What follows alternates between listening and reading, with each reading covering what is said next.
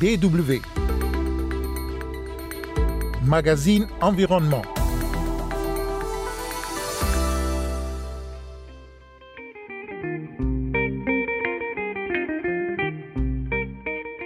Bienvenue dans ce magazine et nous nous irons cette semaine au Cameroun où des femmes rurales qui luttent pour la préservation de leur milieu naturel ne veulent pas baisser les bras malgré la pandémie du nouveau coronavirus. Désormais, en plus de la dégradation de leur environnement, elles font face à la Covid-19 en comblant le vide laissé par l'État. Également au menu, un scientifique nous parlera de comment faire pour garder en état les terres cultivables. Mesdames et messieurs, bonjour, Kosivitiasu au micro. Baby, be femme. Oh. En temps normal, elles sont dans leur plantation ou font des porte-à-porte pour sensibiliser sur la conservation des forêts et ce sont des femmes très actives et souvent regroupées en coopératives. Mais depuis le début de la crise sanitaire au Cameroun, ces groupes de femmes rurales livrent des kits de protection dans les communautés isolées et soutenus par d'autres organisations de la société civile pour sensibiliser dans les villages autochtones. Le reportage de Madeleine Ungenga.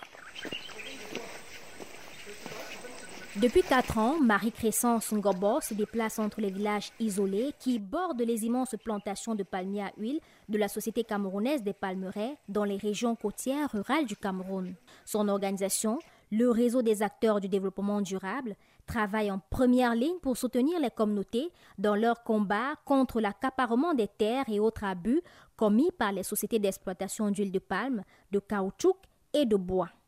Fait un accompagnement de proximité aux riveraines. Ce sont ces femmes qui constituent les défavorisés qui se trouvent dans cette communauté. Il y a quatre mois, la femme de terrain Marie Crescence a vu sa vie professionnelle changer du tout au tout. Le 6 mars 2020, le premier cas de la COVID-19 a été signalé sur le sol camerounais. Onze jours plus tard, le gouvernement a pris des mesures pour enrayer la propagation du virus. Mais dans les zones rurales où résident plus de 40% de la population, seuls 23% des habitants ont accès à l'électricité. Les rumeurs non fondées et les fake news se multiplient. L'équipe du RAD est donc obligée de réorienter de manière provisoire son action pour combler ce gap. Il fallait faire quelque chose, agir au plus vite. Initialement, nous nous sommes dit, on va organiser une rencontre au niveau de Yaoundé où chaque délégué viendra pour récupérer son matériel notre euh, partenaire euh, nous a fait comprendre que ce sera un risque pour elle de prendre des transports en commun et voyager. Il fallait faire en sorte que le matériel atteigne les femmes. L'organisation mise sur un capital de confiance bâti au fil des années.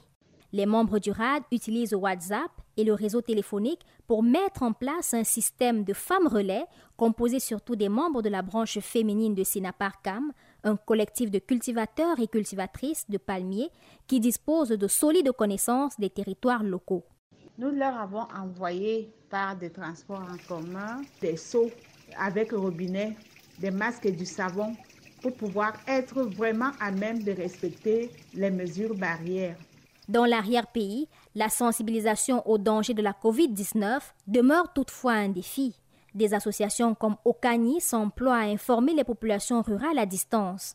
Timothée Aurélien Emini est chargé des questions juridiques au sein de l'association autochtone. Lorsque nous avons suivi l'actualité autour de la lutte contre la propagation de la COVID-19 au Cameroun, nous n'avons vraiment pas eu l'impression que de manière spécifique et en considération du mode de vie des autochtones, que ces communautés-là ont été spécifiquement prises en compte. Okani s'appuie sur une équipe de superviseurs présents dans les villages autochtones de l'Est et du Sud, les deux principales régions forestières du pays, où vivent depuis des décennies les peuples autochtones Baka et Badjeli. Chaque lundi, nous nous organisons avec les équipes de terrain que nous avons formées au préalable hein, sur euh, les questions liées à la COVID-19.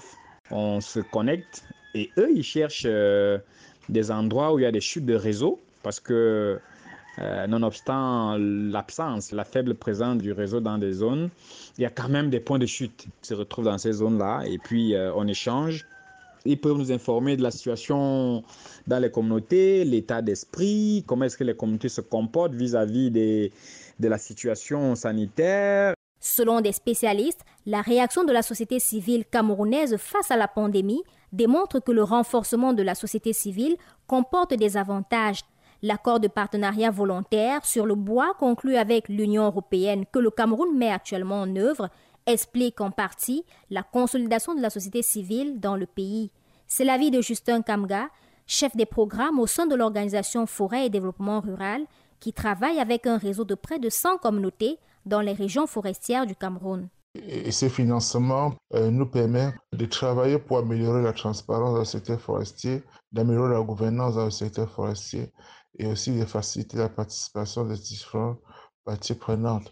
Au DG 2020, avec 359 décès confirmés, le Cameroun est le pays d'Afrique centrale le plus durement touché par la pandémie.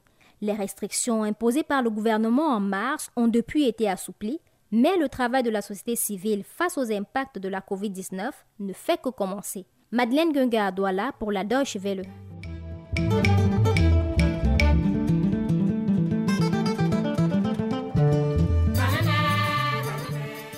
Depuis le dernier rapport du groupe intergouvernemental d'experts sur l'évolution du climat, le GIEC, il est clair pour tous que les changements climatiques et la désertification sont intimement liés. Les terres et les sols sont soumis à diverses pressions, notamment l'expansion urbaine, l'agriculture et l'industrie, la fragmentation des paysages, la faible diversité des cultures, l'érosion des sols ou encore les phénomènes météorologiques extrêmes liés au changement climatique. Un rapport depuis longtemps évoqué en Afrique où la dégradation des terres est source de dégradation des vies.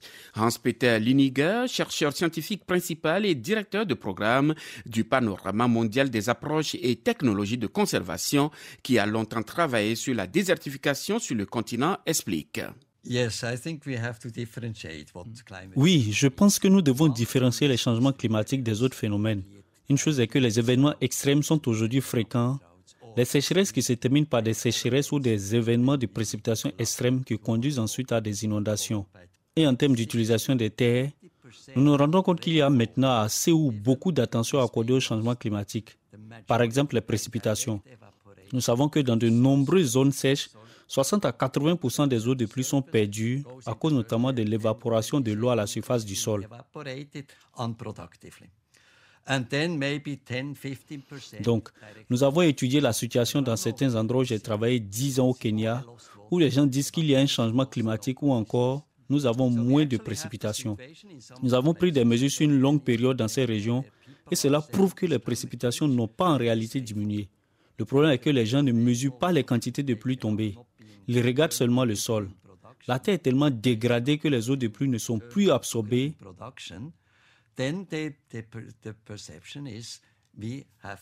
alors la perception est que ce sont les changements climatiques. C'est pourquoi nous disions qu'il y a tellement de possibilités d'améliorer la productivité, peut-être trois à quatre fois que ce qu'elle est en ce moment, et en même temps la vie des gens. Toutefois, lorsque nous parlons du changement climatique, nous sommes sûrs que les événements extrêmes sont de plus en plus fréquents, peut-être encore plus extrêmes.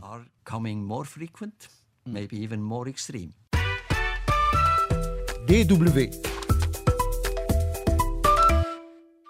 La dégradation accélérée des terres arables et des ressources en eau, la forte demande en agriculture soulève des problèmes de durabilité des sols dans un contexte de réchauffement climatique et de pollution, d'explosion de la demande en eau destinée à l'irrigation et de réduction de la biodiversité.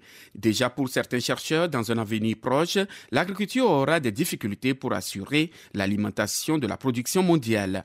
Les pratiques agricoles sont donc remises en cause, mais peut-on combiner l'agriculture et conservation des sols, la question a été posée au scientifique Hans-Peter Liniger du WOCAT. Oui, je pense que nous devrions également, en particulier pour l'Afrique, avoir deux systèmes de production à l'esprit. L'un est la production agricole et l'autre est d'augmenter la couverture végétale qui attire beaucoup d'attention. Les gens essaient de maximiser la production agricole et ensuite, et dans certains endroits, s'attaquer à l'amélioration de la couverture végétale. Je viens de mentionner que la couverture est très importante. Donc chaque fois que vous avez un sol non couvert, vous perdez. C'est tout.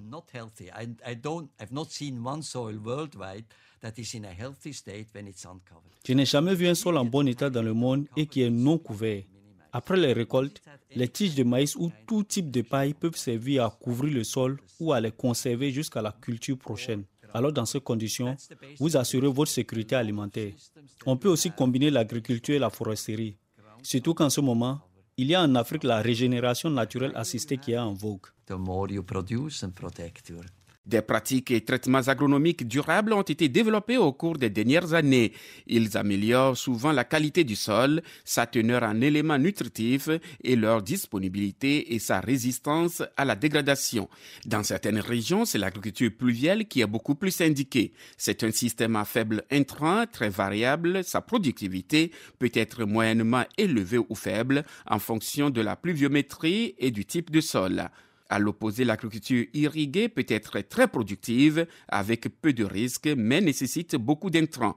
Pour Hans-Peter Liniger, l'agriculture pluviale a de loin le plus grand potentiel dans certaines régions. Dans le même temps, nous pourrions avoir ce double effet de doubler ou de tripler les rendements et de réduire le risque de perdre la fertilité des terres à cause de l'érosion. Le deuxième principe est de maintenir la fertilité du sol. Vous ne pouvez pas tout simplement prendre tout le temps sans donner en retour. Des systèmes qui combinent la production agricole et animale et qui aident à préparer le compostage du fumier sont bénéfiques ils ont prouvé leur efficacité très élevée. En Afrique, de très vastes zones situées entre les forêts et les terres cultivées ont été négligées pendant longtemps. Elles gagnent beaucoup d'attention en ce moment et elles produisent beaucoup en termes de production animale et pas seulement cela.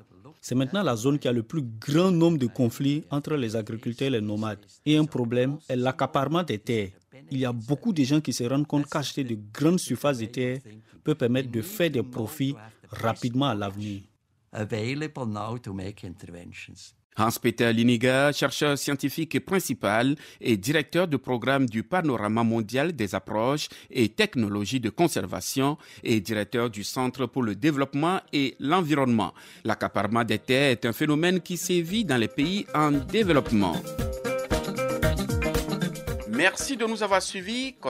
Au micro et restez toujours à l'écoute de la Deutsche Welle.